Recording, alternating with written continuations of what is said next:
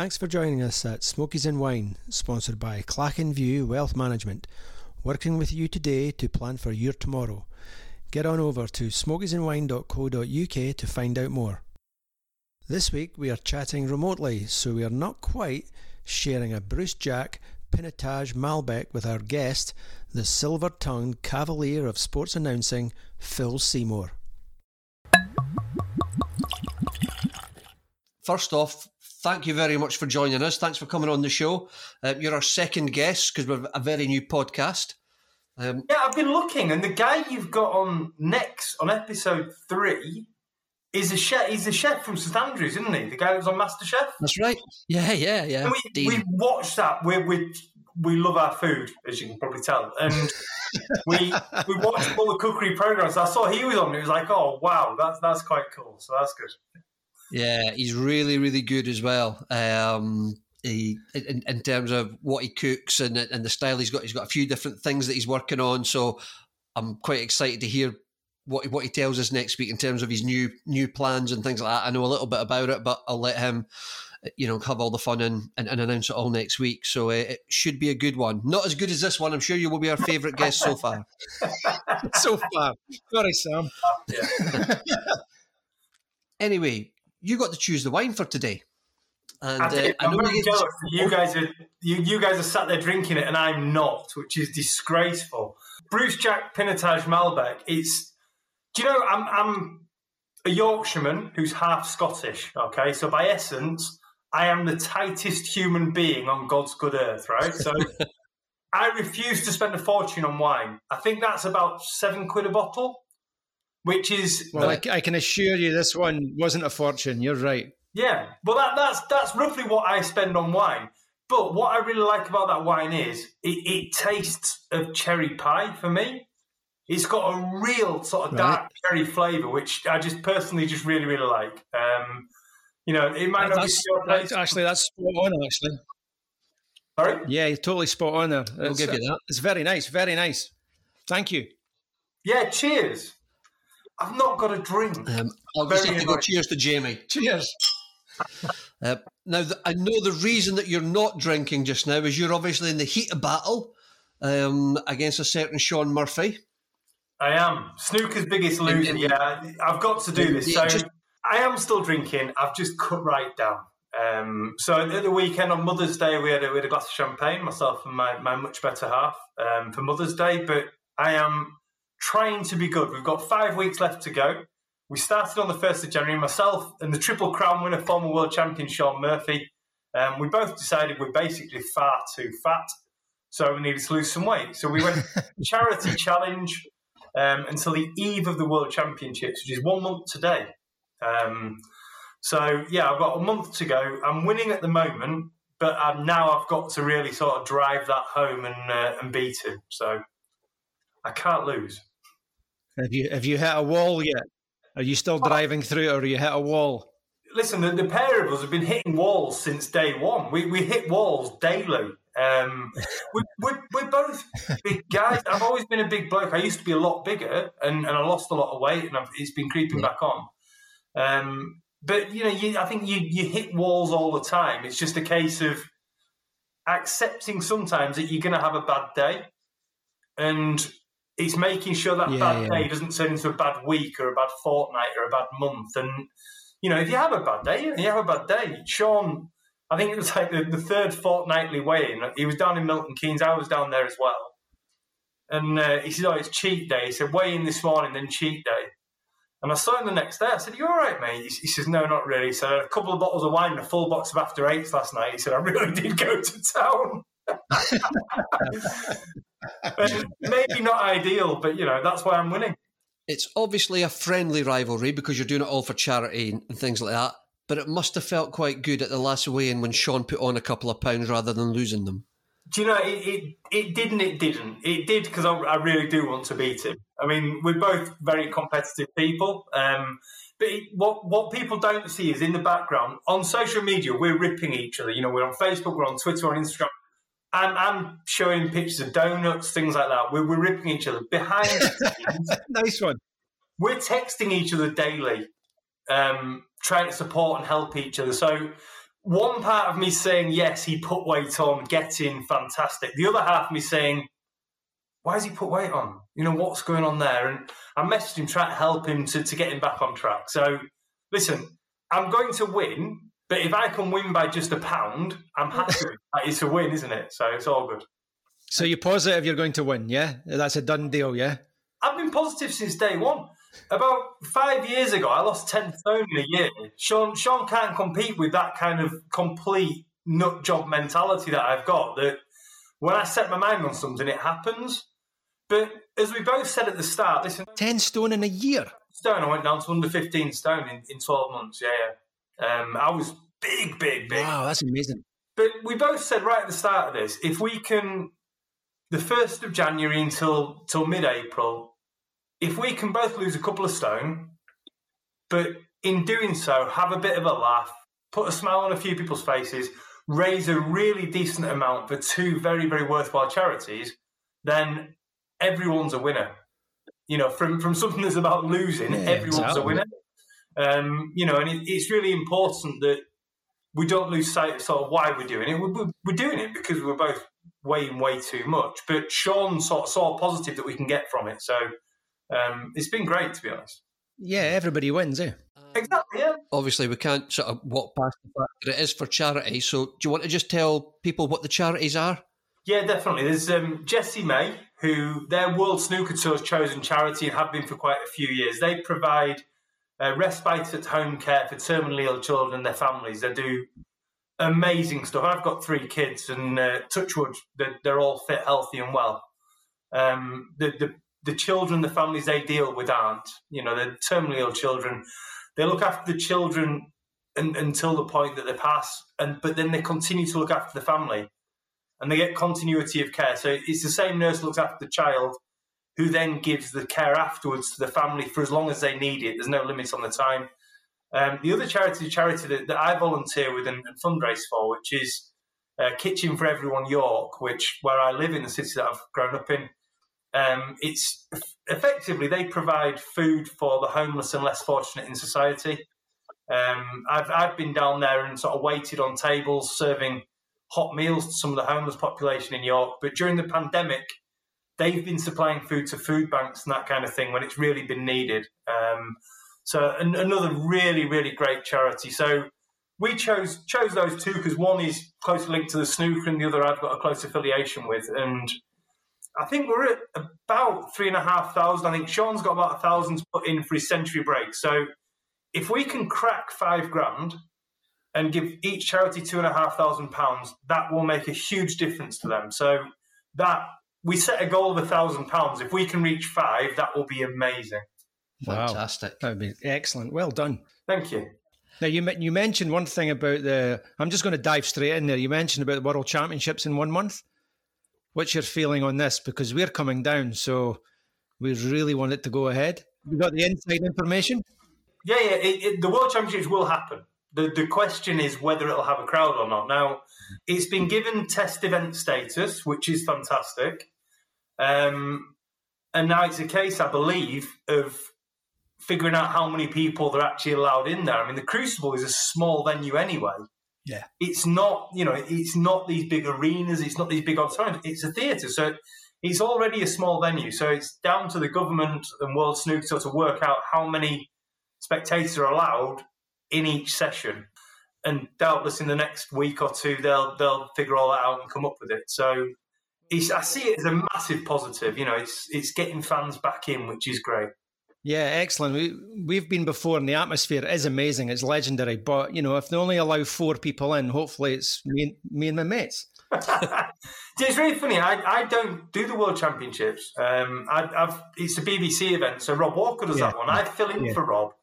Um, there's generally one, maybe two days at the, at the Crucible that he can't do, and I go and fill in. And what you say about it being special, I, I came down the steps sort of into the arena, and the seats are so steeply banked because mm-hmm. is like a theatre that yeah. it feels like the people are right on top of you. And as I walked down the steps, the hairs on the back of my neck just stood straight up, and I was like, yeah. "Wow, you know that you're somewhere really special. You know, it's an incredible venue, really is. Oh yeah, we, we were there a couple of years ago, was it? A couple of years ago. Yeah. I was. Shaun won't want to hear this. I was also there the year that Shaun got beat by Stuart Bingham in the final. Uh, Um, But yeah, we, we sat down when we got in and we just couldn't get the smiles off our faces for about for about an hour. We were just like kids in a candy shop, man. It was just amazing to be there. do you know, it's, it's certain certain venues just have that really special feel to them, and for snooker, the Crucible is is absolutely one of those places. Um, you know, it's it's amazing. I'm lucky to work across a few different sports, and I've been fortunate enough to work in a lot of really special venues. And when you do, you you do sort of pinch yourself. You've got to sort of look around and really take it in because you you know you can't you don't do that every week. You don't get to do that all the time, and it's you know very fortunate position that, that I find myself in sometimes. So yeah, Yeah, you grow, up, you grow up seeing it on TV, don't you? And then you're all of a sudden you're there in the middle of it. It's mental. Yeah, it's crazy. It, it really is. You know, and like I said, the Crucible was was very much one of those. I mean, as far as snooker's concerned, it, it doesn't it doesn't get better than the Crucible. Although I've got to say, we've got um, the the Tour Championship, which comes up next week. yeah, up at Celtic. norm- not yeah, that's at Celtic Manor. That's normally in Llandudno at, at Venue Cymru. That is a brilliant place. You know, it really is fantastic. The, the scenery there, the views, the people that come, they go every year. The same as the people who go to Crucible go every year. People tend to make a few days of it or a full week, and you get this real sort of feeling that it's a bit like Cheltenham when the races is on. It's the whole town is snooker for that week Yeah. and it's I know it's similar around the Crucible, but we, we're quite lucky in as much as I think snooker fans are they're a special breed in as much as they're sort of very dedicated to the sport, and they tend to make places snooker places when the snooker's there. Sure. Um, you know, I, I see it in York when the UK champs is here, and you know, you walk down the street, you bump into Hendry or, or Davis or whoever, and it, it becomes a snooker city for that fortnight. But Hendry wouldn't say hello to you, would he? You know what Hendry's like. do you know Stephen? Um, it, you know he, he's a great guy in many ways. When my daughter was born two years ago, in fact, yeah, two years ago, we were in Llandudno. Um, Lottie was two weeks old, and I'd managed to, to finish early on the evening because Nick, my partner, was bringing her across. And we, we went to the hotel, we sat in the bar, we got a bottle of wine. Lottie's fast asleep, laid on my chest.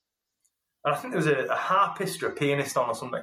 Anyway, the, the snooker finished quite early. All the ITV guys came in, and Jill Douglas came in straight across. Said, oh my God, it's Lottie, it's Lottie. Came across. Hendry walked in, went to the bar, turned to the right, saw us, and he went, Phil, is that even real? Jill turned round and she went, Stephen, that is a she, not a that. and Hendry was very much like, whoa, don't anger Jill. no, Hendry's our hero. Like we we grew up like we're snooker geeks, and we grew up with Hendry being winning everything, and he is definitely. what do definitely you our hero. make of the comeback then? Um, I wasn't a I wasn't a fan. I don't know what you think of sight right, but I we've been chatting and and I don't think his cue action's the same as it was, and I know that was never going to happen. But it's like he's sort of speeding through the hit to try and get over his fear of the yips, maybe. So it seems smooth and then it just seems a little bit rushed through the ball. I, I don't know. It- he's, he's doing better. But I don't know if nerves played a part in the game against Celtic. Um, possibly. Yeah. It's, I, I interviewed Stephen um, down in Milton Keynes the other week, just just before when he just found out who he was going to play.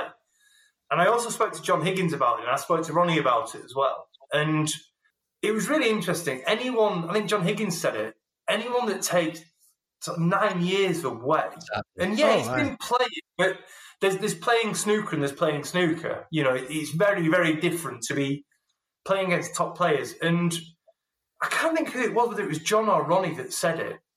They said that they, they thought he was in for a big shock because he commentates on the TV tables and he watches the TV tables. So he watches Selby, Judd, Neil Robertson, Ronnie, John, Mark Williams. He watches those guys and he's looking at them thinking, yeah, you know, they're a level above me. But he said, what Stephen doesn't realise is on the outside tables, the level of play out there has improved stratospherically since he retired. Yeah. You know, the, the world 93, the world Jordan Brown, world number 81, won the Welsh Open. The world number 81 isn't a knockover job. You know, you, you can't, as Stephen Hendry, nine years out, just come back and just expect to steamroll all those guys. And I think it was it was either John or Ronnie. They said they think he's in for a bit of a shock because he doesn't realise the strength in depth. But listen, time will tell. But it's a great story for snooker. Oh, it's oh, fantastic. It's, oh, I, want, I want him to do well. Oh, you know, I oh, really listen, want him to do well. He's, he's, my he's my hero, so I really want him to do well. But you know, uh, with me, the jury's out. But I love to. It's great that he's back. It's fantastic. It's it's a real pity it's taken so long. It would have been great to see him coming in earlier in the season, but he explained that to me that he he was hoping to get a card for next season, not this season. Right. Ah, right, right. But I think Barry offered him it and gave him, I think, 24 or 48 hours to decide in, in style. Um, and it was like literally, look, you either do it or you don't. It's up to you.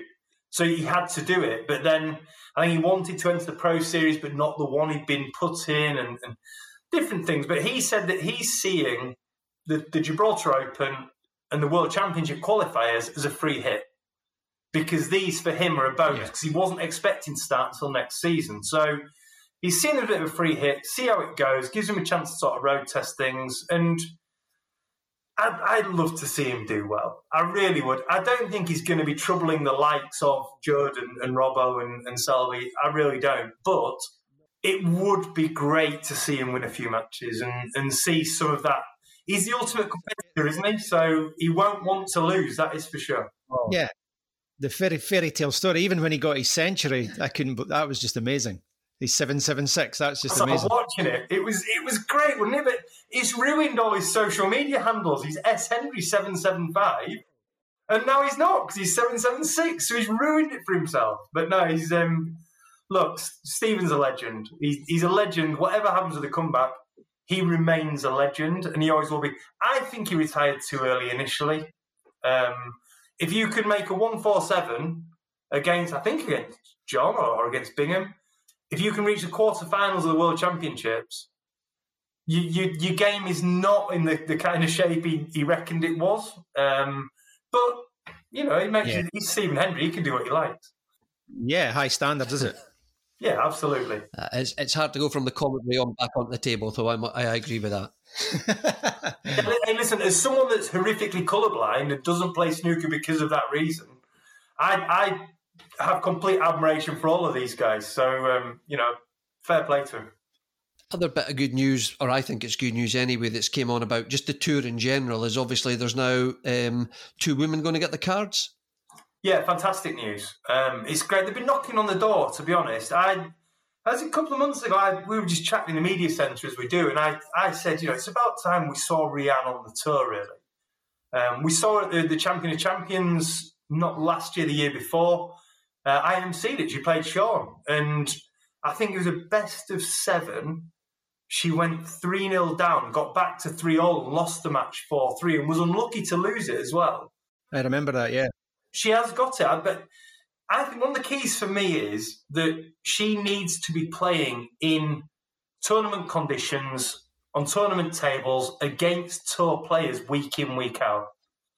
And only then, then and only then, can we see what her and Onyee are, are capable of because they've both proven, you know, they, they've got the skill, they've got the quality, but until they're doing that, that will help develop their game and their confidence and everything else. Rhian will beat some of the guys. Rhian will beat some of the guys. There's a lot of people online are saying, "Oh, it's going to." People are saying, "Oh, it's going to be bad news for the women's game. They're going to come on tour and lose every match." They won't. They absolutely 100% yeah. won't. And the difference that will make, the impact that can have on the sport of snooker, on women in snooker, on young girls watching it and thinking, do you know, I could give that a crack. Because at the moment, the, the women's game, with the best women in the world, it doesn't have that depth and it needs youngsters coming through to, to give it that. This will really, really help. So it's fantastic and I can't wait to see it. Rhian, Rhian is a great character. Um, I don't know Onyee particularly, but but Rihanna, you know, and she's a, she's a really really good character. Just want to ask, just what I'm just thinking there. How's your legs? Because you not start running again this week? Yeah, I did. Yeah, yeah. I, I started yesterday. Do you know, I, I um when I lost my weight initially, running was something I started doing, and I got up to I was running like half marathons and that kind of thing, and but I'm plagued with injury. My, my calves are made of glass, effectively. Um, they just don't. They, I run, I run. It's all going well.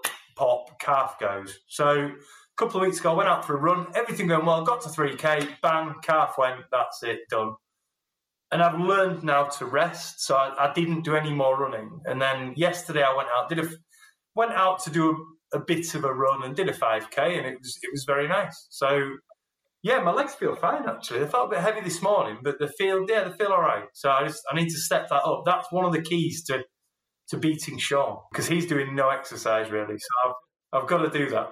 To avoid those injuries, you need to get yourself a bike, get out cycling, less injuries. Do you know I've got one? Um, but the roads in York at the moment are so bad.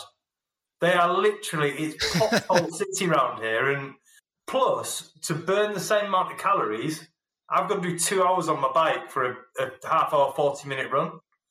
And having little ones at home, it's it's not easy. So I try and get as many calories burned as I can and get home and get done. So, but yeah, I love my bike. It's it's great, especially I am a bit of a fair weather cyclist. I don't know what you're like, but when the sun's out, I'll go out on my bike. When the sun's not out, we're the same.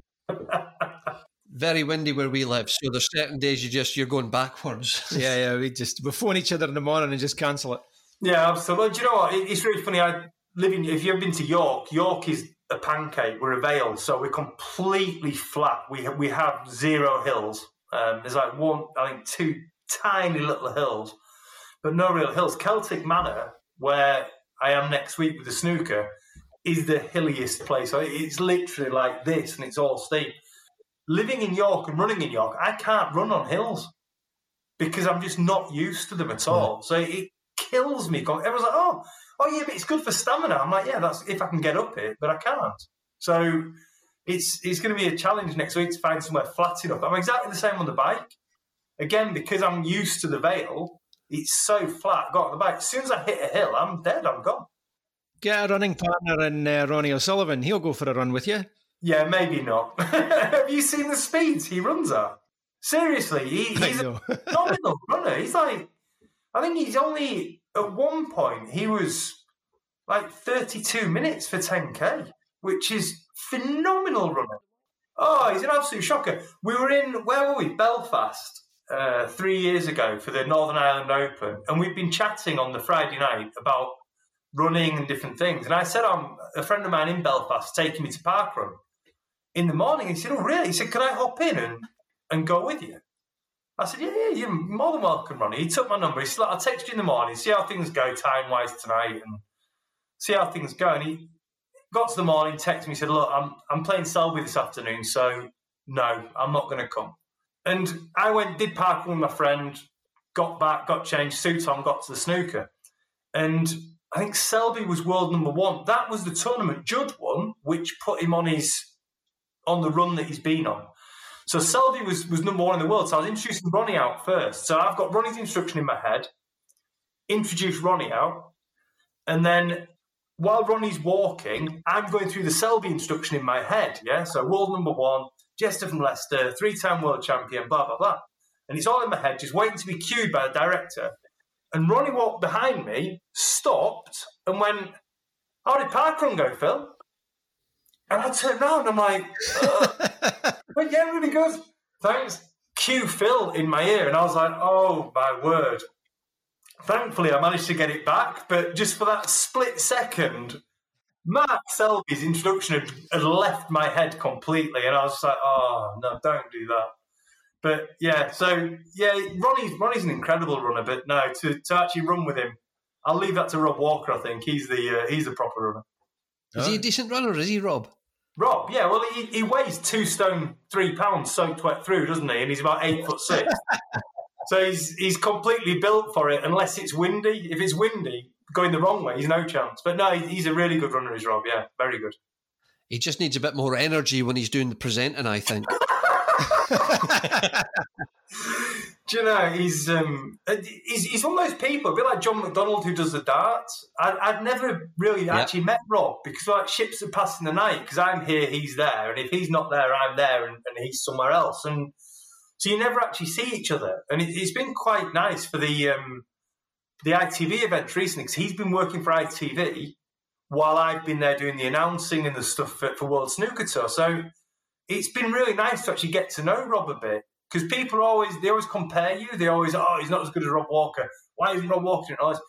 And I think well I sort of admire what Rob does. I watch him and he's someone that I look up to, but I've never really met the guy.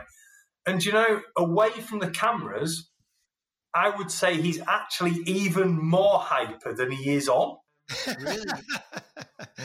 Do you know, it's incredible. I, I went out, I was in Milton Keynes the other week, and I went out for a bit of a run walk, and I bumped into Rob, and we we walked back. But like I say, he's, he's about eight foot six, and his legs are like three meters long. So he's walking, and I'm having to jog just to keep up with his walking. And while he's walking at that speed, his mouth's going even faster. But he's a, he's a great guy. He's one of those real sort of life enriching characters. He's one of those people that you meet and you, you feel better with yourself afterwards because he is such a character and he's he's got a lot of stories. You know, he's been worked with everyone. We need to get him on. Yeah, he's just like JB. He's very infectious. Yeah, yeah. Listen, listen if he you, has an infection. if you can get Rob Walker on, you'll you'll have a cracking podcast. Great character. I might might might get your help to tap him up for that. Then.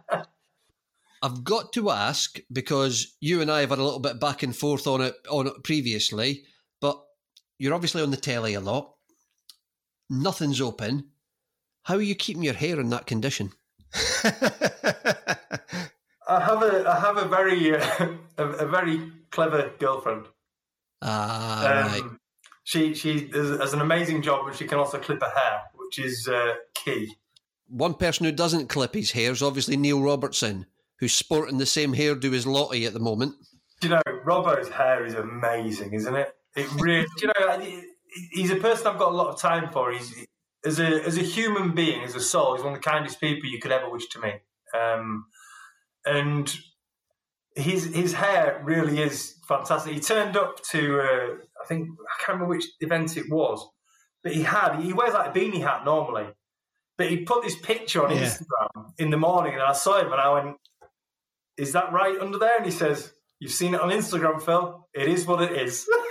I thought, fantastic. I mean, it's it's some mop of hair. See, it raises the question to me that that's not fake, that's real, but his hair before that, that now looks fake to me. It's like, how can it be so straight?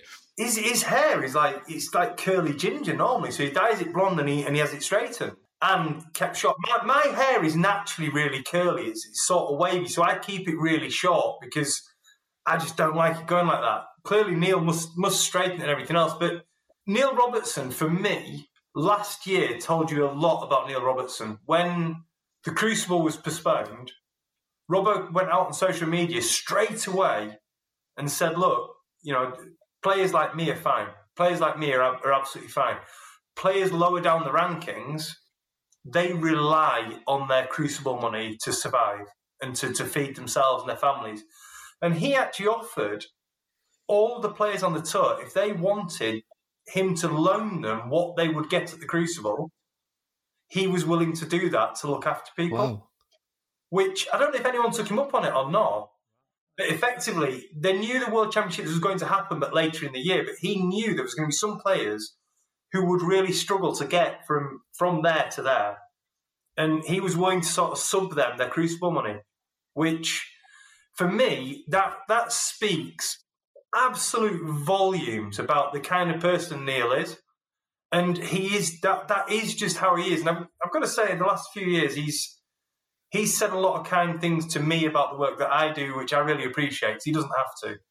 And you know, we all have a bit of a laugh at his hair. He has a bit of a laugh at his hair at the moment as well. But it's his little girl's birthday today. It's his little girl's second birthday. And him, Miller, his fiance's family, they are just genuinely lovely, lovely people. But yeah, his hair's hilarious. yeah, sounds a great guy. Yeah, he, he is. You cover the snooker. It's not just snooker, obviously, that you do. You you do a bit of the boxing as well. Yeah, absolutely. Yeah, I, I actually started off in rugby. Um, I'm, a, I'm a rugby man by heart. I played rugby. I coached rugby to a, to a decent level. Um, and I stadium announce in, in rugby league for, for Wakefield Trinity in Super League. I've done that for about 12 years, I think, now. And I did York, my club before that. Everything else kind of came off the back of that, really. So, yeah, the boxing, I've been a, a licensed boxing MC for 10 years this year. And, you know, that that's taken me to some, some amazing places. I've done some, some great things in boxing. And from that, wrestling, pool, fishing, darts, snooker, obviously. You know, I've been really, really fortunate that I'm, I'm a sports fan. This is this is the thing. I'm I am a sports fan. I will sit at home. I will watch sport on TV. No, don't really care what it is. It's sport. I'll watch it. I was watching the racing earlier today. I'll watch football. I'll watch rugby. I'm a massive boxing fan. A big snooker fan. Huge rugby fan, obviously. But I just love sport. So to be able to work across a number of sports for me is just a complete treat, really. I was, and you might keep me right here or not, but was there not a story about Lennox Lewis making you a cup of tea? Yeah, yeah. I did the um, the ITV boxing uh, when Eubank Junior was coming through, and he boxed All right, Ren- Renold Quinlan for the IBO title um, at Olympia in London, and I grew up. Len- Lennox Lewis was was the heavyweight when I was a kid. It, obviously, Lewis and Tyson, but as a Brit, Lennox Lewis was was the the man, and it's someone that I'd never met. Uh, went down to London, and I was doing the big Westfield shopping centre for the weigh-in on the Friday, and I'm up there on the stage, getting everything ready, warming the crowd up. We'd done sort of the undercard weigh-ins and I looked to my left. Are we all we all ready? And they're like, no, no, no. Eubank Junior is running late. Can you interview Andre Ward and Lennox Lewis? Well, Andre was the pound for pound best boxer in the world at the time. Lennox Lewis is Lennox Lewis. And I was stood there on the stage going, yeah, absolutely I can. So they came out, introduced them to the crowd, interviewed him, all went well, did the weigh-in. Next day, I'm at Olympia and I'd been asked to go in early to sort of do some rehearsals for the ring walks. And I'm sat in this this little room chatting to Andre Ward about our kids and our families, and we're showing each other pictures on our phone phones of our kids, while Lennox made us both a cup of tea. and it was one of those moments that I'm I'm just pinching myself, going, "Is this actually happening?" I'm sat with Andre Ward talking about our kids, while Lennox makes the brew. Later on, when the when the show was actually going on on the night, I, I had to go ringside to to get something from one of the boxing board officials, and I leant over this desk and I felt someone pinch my bum, and I thought, how's that turned around? And it's Lennox behind, and I thought, well, I'm not going to say anything. He's Lennox Lewis. Lennox Lewis is going to pinch my bum. It's one of those things. Don't slap him. No, no, absolutely not. But yeah, it's you know, it was it was great to to meet Lennox and and just have moments like that for me are, are, just incredible. You know, they're sort of money can't buy moments. You know, you can buy tickets to go watch a sporting event. You ain't going to get a brew made from Lennox Lewis. Stuff like that for me is just just really special. How tall are you, Phil? If you don't mind me asking. Six foot one. Right. So that's not a small guy, but standing next to Lennox, how how did that feel? Because obviously he's a bit bigger than that it's not just that. It, it's it's the stature of him. Yeah, it's the stature. It isn't just what you're looking at. It's the fact that you've watched him knock out massive blokes. It's, it's really funny. I, obviously, I do boxing weigh-ins and stuff, and when it's the little flyweights and and the lightweight, I'll stand there, I'll announce them, and they'll go head to head. And if they get a bit, I'll go, yeah, all right, lads, you know, off, you go. sort of middle weights and up, if anything kicks off, I am well out of the way. It's it's. you think no, thank you. There was a moment I did a, a weigh-in in Liverpool for Dillian Whyte um, when he was coming through against uh, Noniashvili. I think he's a Georgian Georgian kid, and they're on the scales. And Noniashvili weighed in, and this guy's like six three. He's a big guy. He's a heavyweight. And it was on Sky, and the, the cameraman went just face this way, arms up, and none of Noniashvili stood there, went like this. And one of Dillian Whyte's mates came round the back and dekegged him. he had your typical Eastern European grey joggers and he just straight down. And that was it. It sort of went off. And I'm thinking, yeah, no, I, I, want no part of that. I'm like, I'm outside the venue somewhere with a microphone going, yeah, I'll go back in when it's all calmed down. But when it's the little fellas, I don't mind so much. But those guys, I mean, you do look at them sometimes and you think, wow, you know, they are massive. But they're all like six foot four minimum, aren't they? Six foot five. It's crazy. It's not just that. I mean, you, you look at, I was stood next to Anthony Joshua in London once at a show that he wasn't on and I was just there as a fan.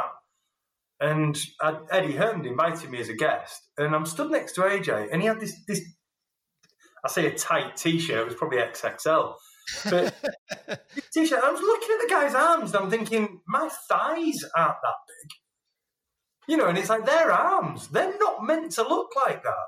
And you know, you look at some of these guys and you just think, wow, you know, you to, to put yourself in front of them to get punched in the face no.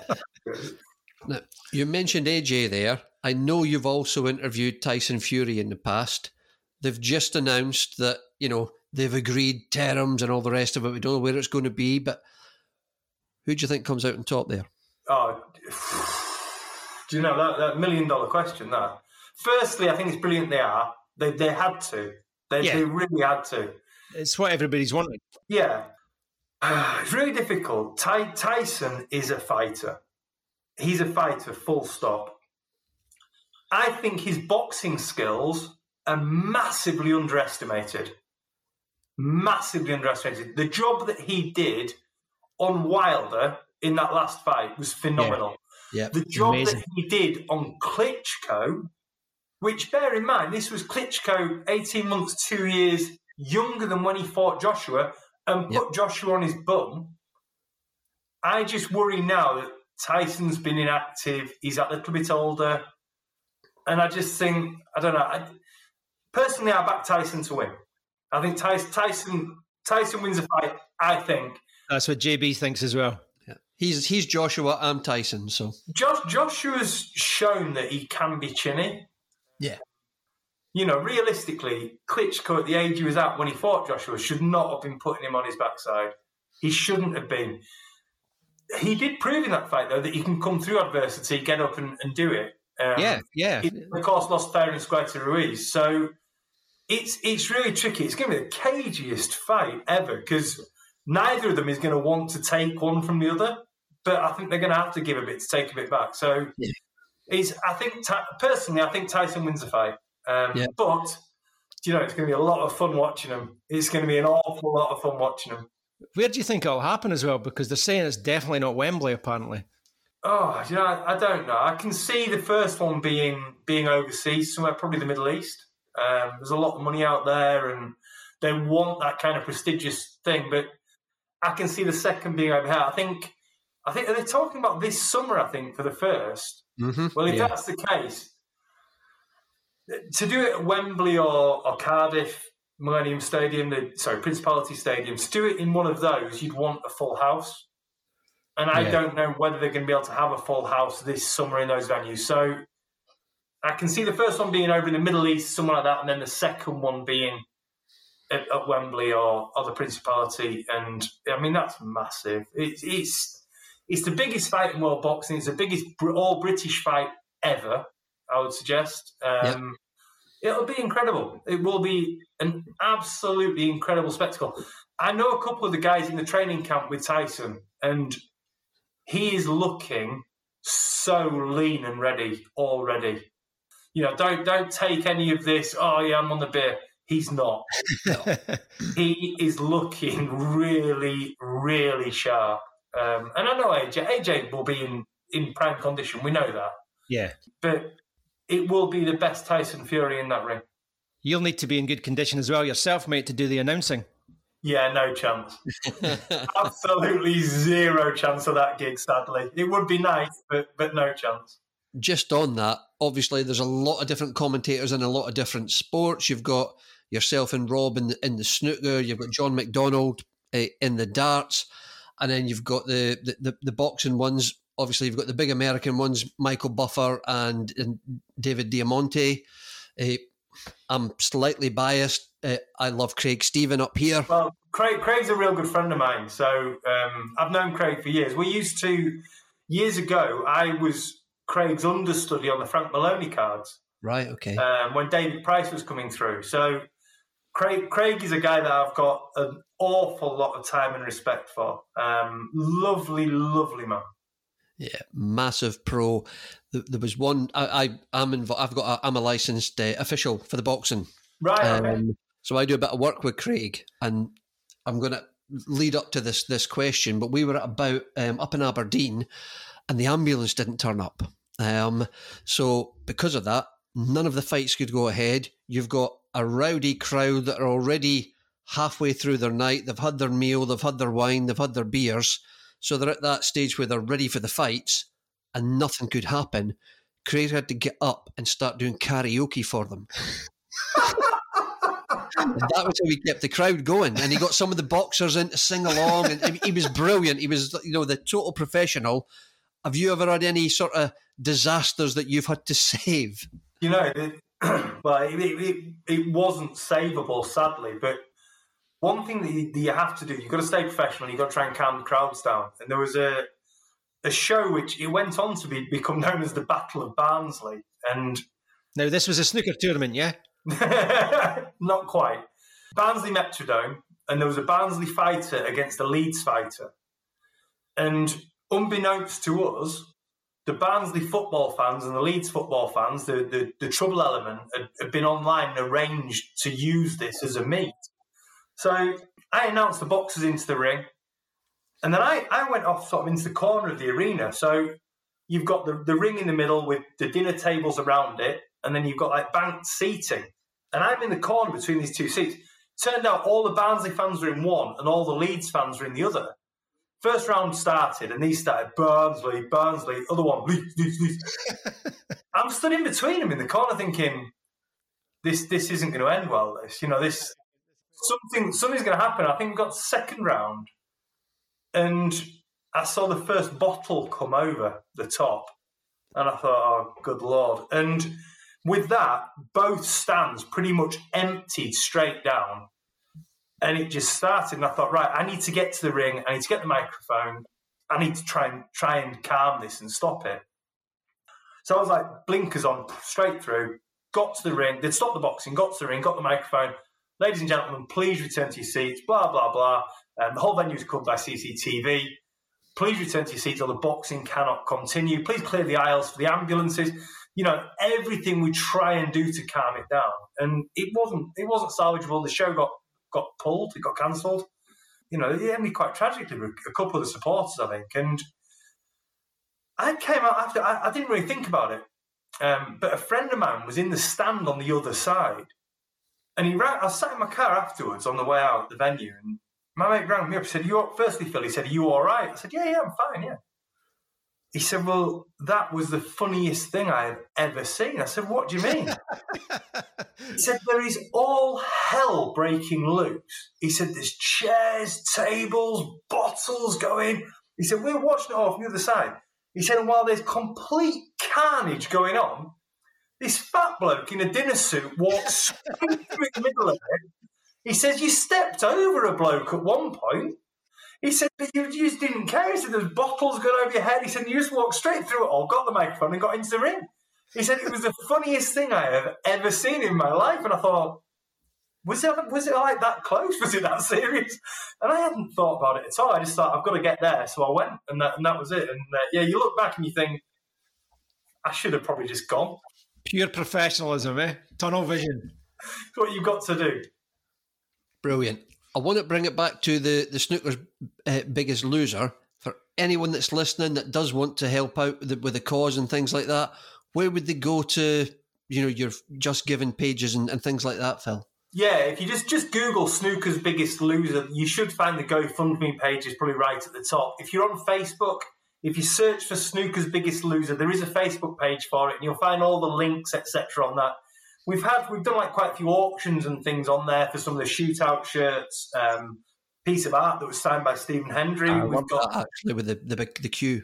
Yeah, there's a couple more things going to be going on there in the next few weeks that are going to be really really special. So yeah, make sure that you you're on the Facebook page for Snooker's Biggest Loser. Just search for that on Facebook. You'll find it on there. But yeah, it's a GoFundMe page for donations. So if you just Google snooker's biggest loser, I'm pretty sure it comes up first anyway in the search results. So yeah, please please do that. If anyone, you know, whatever people can afford, we know times are really tight for everyone at the moment, and you know us guys included. But you know, anything anyone can give is, is really gratefully accepted. So yeah, thank you.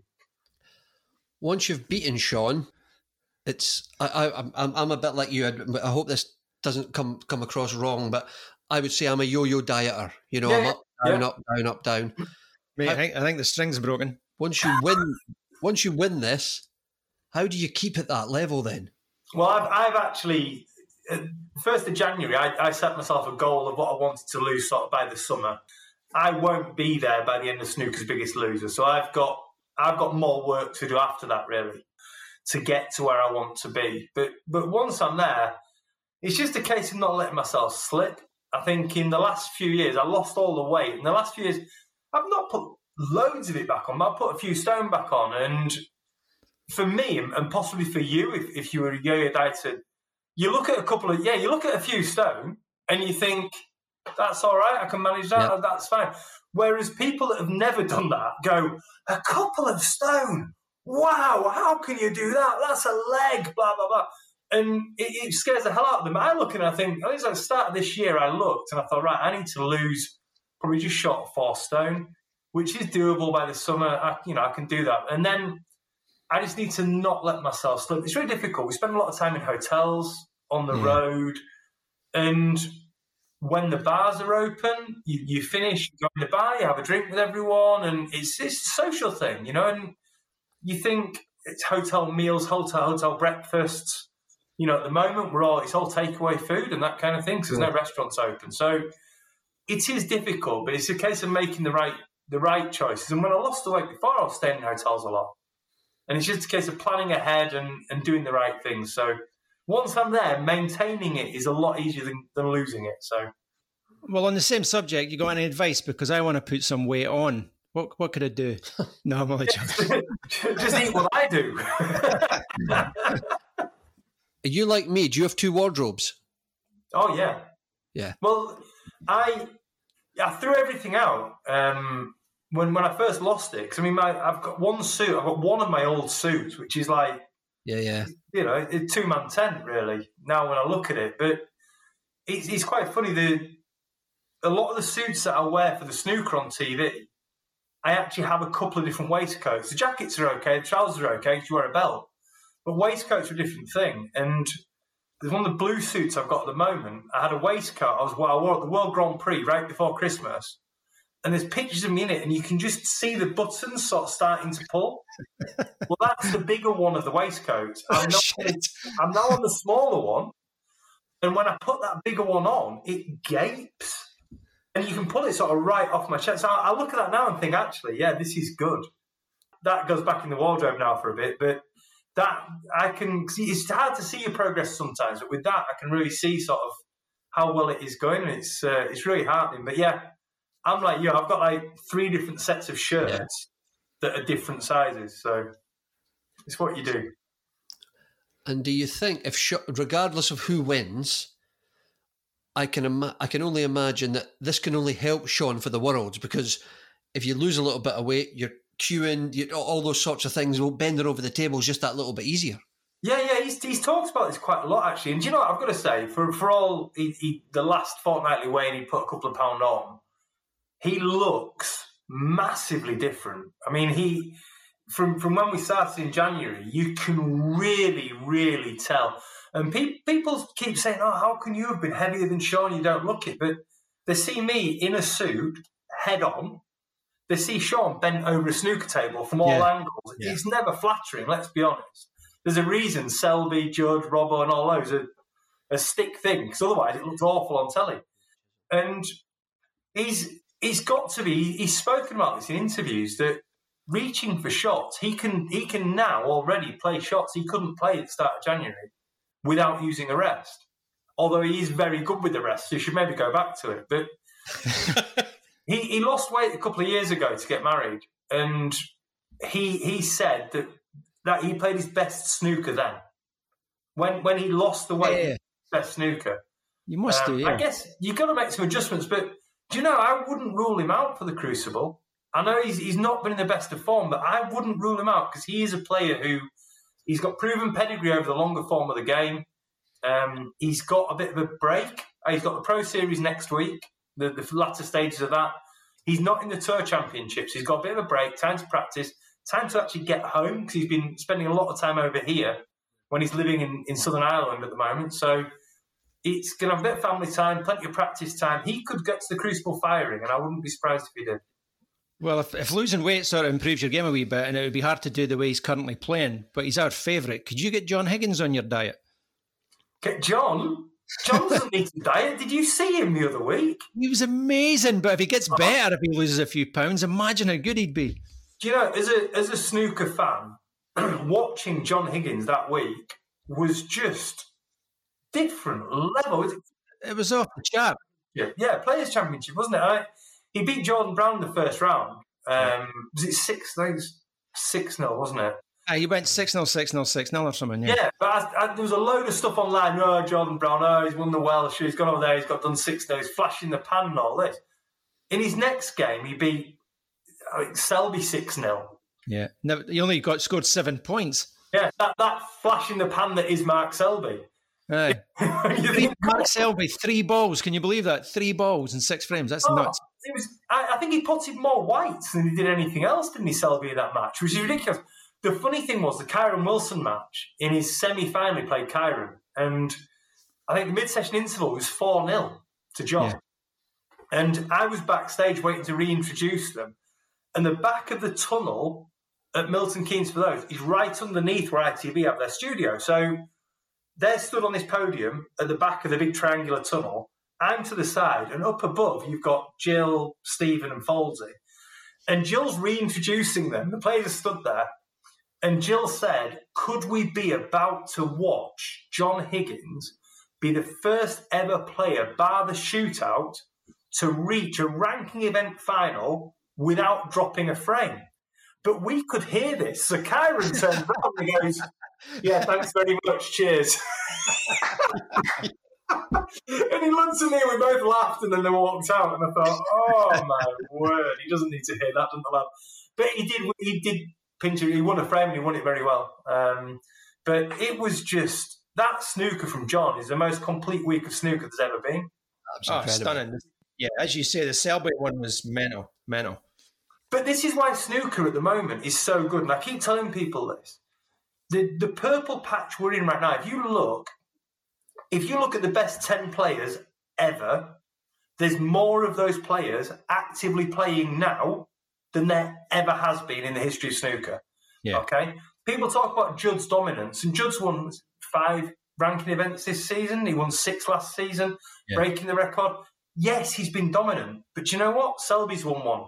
Ronnie's the world champion. John Higgins proved the other week he can destroy absolutely anyone if his mind's yeah. on it. Yeah, it's the the period that we're in right now. I, I think it's been underestimated and understated. This is the best snooker we have ever seen. Yeah? yeah. You look at the players that we've got coming up to the World Championships. I mean, I, I talked about Shaun there, but Neil Robertson could win it. Judd could win it. Jack Lisowski could win it. Yeah, Selby could win it. Ronnie could, could very easily win it. Higgins could win it. You've got so many players that you actually look at a tournament, you think, God, how is Judd doing what he does? Because the quality around him is ridiculous. Jack Lisowski the other week, he he now holds the record for the most ranking event finals without winning one. Yeah, I think he's had his fifth. I think in those finals, he's had Judd three times. I think Robbo once and Selby once. Nice. Well, as Judd said in his interview afterwards, you know, give the kid a break. It's a tough crew, is it? Oh, you know, he's up against absolute world. He's up against players there that are in the top 10 of all time.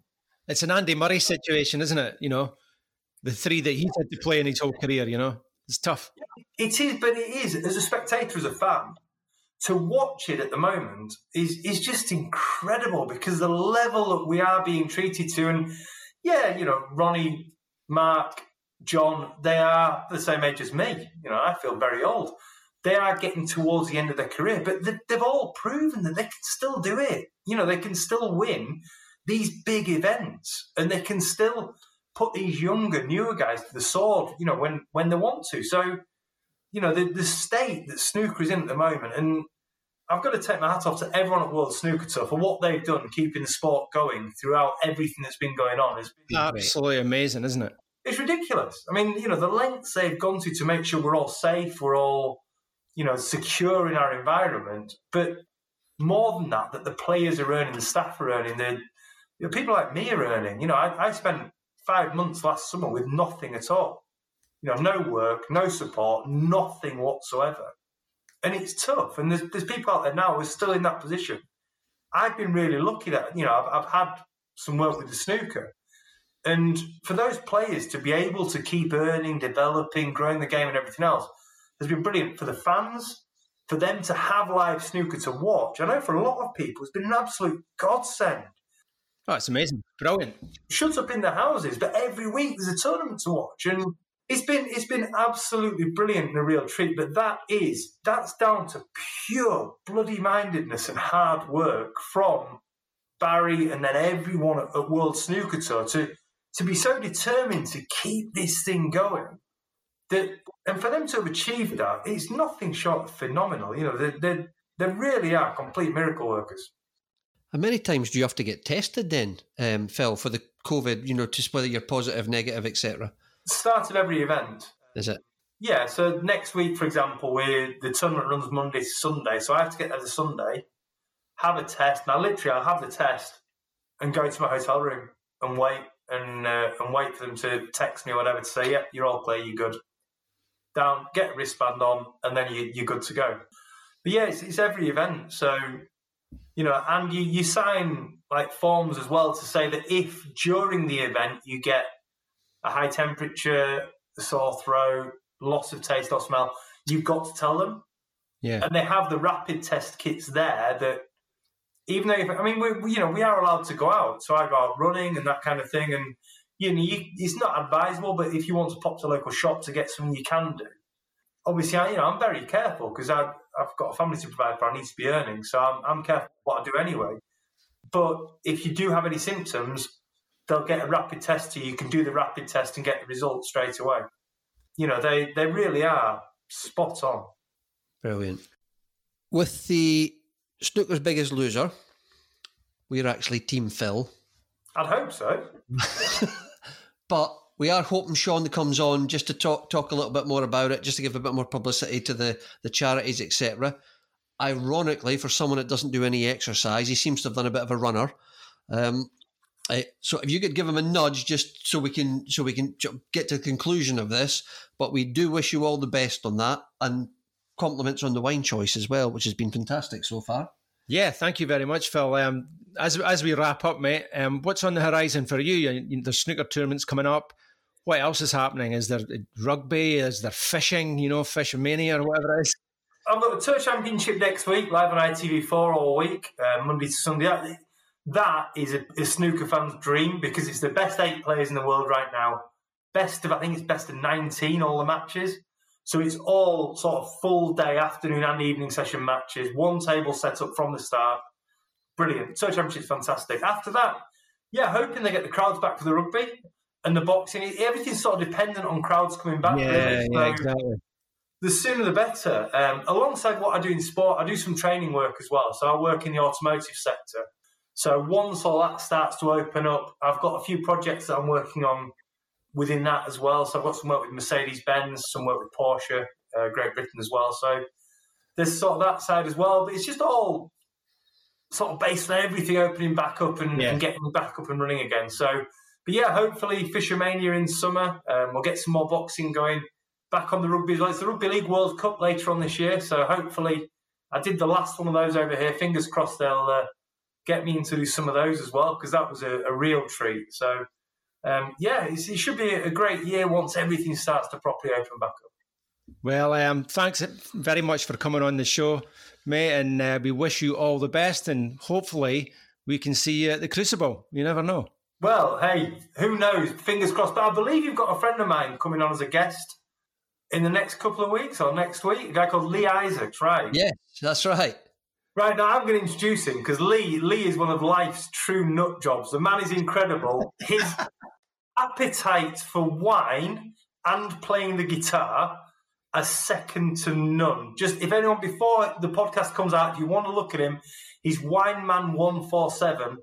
The guy reviews wine whilst playing his guitar.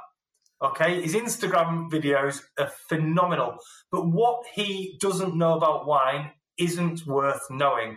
And I've got to say that because he's dropped me and Ken Doherty a, a, couple of nice bottles off the other week uh, down in Milton Keynes because it's quite local to him. So he looks after me when I'm down there. But do you know what, guys? You're going to have a real laugh with him. But pick his brains on wine because I'm a wine drinker. He actually knows about the stuff. same as us, mate. The we're, same as us. We're actually quite excited about the choice. He's just, he's about to message us this week to say which one he's choosing for for uh, his pod. So uh, we're really looking forward to that one as well. Oh, that you know, I was on his social media earlier on. He's talking about a pecorino earlier on. Uh, is it a pecorino? Um, he was talking about one earlier on that I've never tried, and it was. Yeah, I sort of looked at it and thought, I need to try that. So he he puts these little seeds in your head, and at the moment, I've got to try and ignore them. But in a month's yeah. time, I'll be paying a lot more attention. Put it that way. You can get tore into that in a month's time, mate. Yeah, we might even get you back on once you're allowed to have a glass with us. Thank you, guys. It's been an absolute pleasure anyway. All right. Thank you very much, Phil. Cheers now. Cheers, boys. Take care. Thank you. So that's it for this week. Please like, follow, subscribe, and whatever else you do to make sure you stay in the loop. Until next time, we've been Smokies and Wine.